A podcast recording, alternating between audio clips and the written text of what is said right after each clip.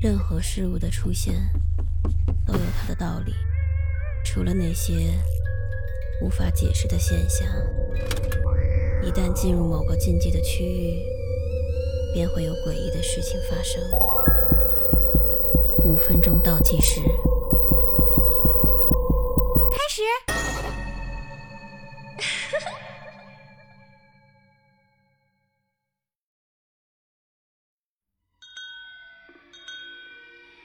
我是一个烘焙重度爱好者。两年前，我开了自己的面包店。我爱捏面团儿，感受着被它的柔软包裹，体会它在我指尖的湿润。我爱它不会出错的味道，爱看它发酵，好像它完全被我的咒语控制了。接下来，我会爱抚般的将它塑造成我喜欢的形状。不过现在，我对烘焙的爱已经屈居对小凡的爱之下了。一切都要从我遇到小凡的那天说起。那个时候，我的面包店刚开业不久。他进来买了两个牛角面包和一大杯拿铁。结账的时候，他对我笑了一下，他的笑容近乎完美，一看就是特别有爱心的人。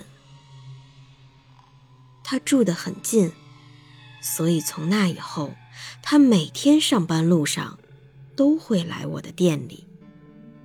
我们的关系也像生面团儿一样迅速膨胀。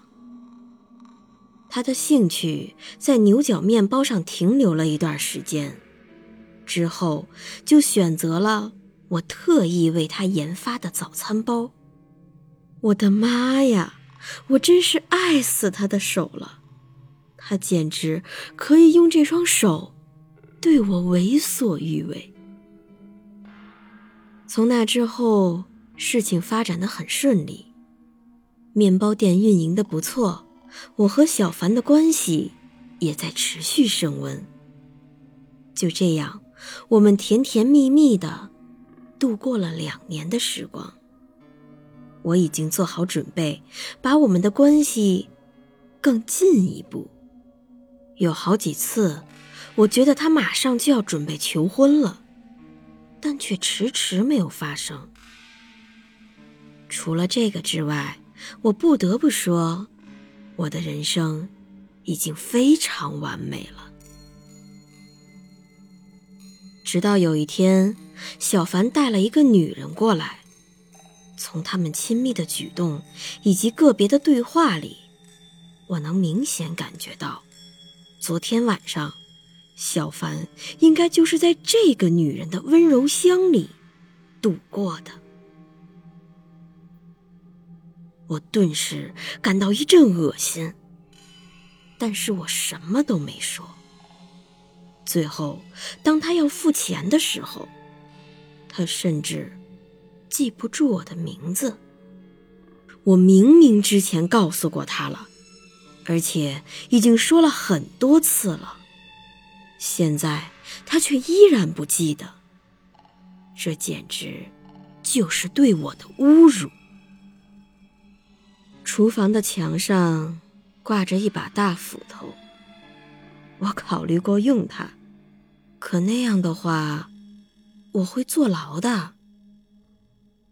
最后，我决定用最浪漫的方式结束我们的关系。明天。我将会给他们准备一些特别诱人的早餐。第二天早上，他们两个人准时现身。像他们这样不知羞耻的男女，地球上怕是也找不出第二对了。我面带微笑着说：“小凡，你是我店里的 VIP 客户，今天的早餐。”是特意为你们准备的，而且是免费的哦。他有点惊讶地看着我，然后欣喜地接受了。我远远地看着他们，把我准备的早餐全部吃光了，包括那个含有大量蓖麻素的小蛋糕。我想，这个 VIP 客户以后应该再也无法光顾了。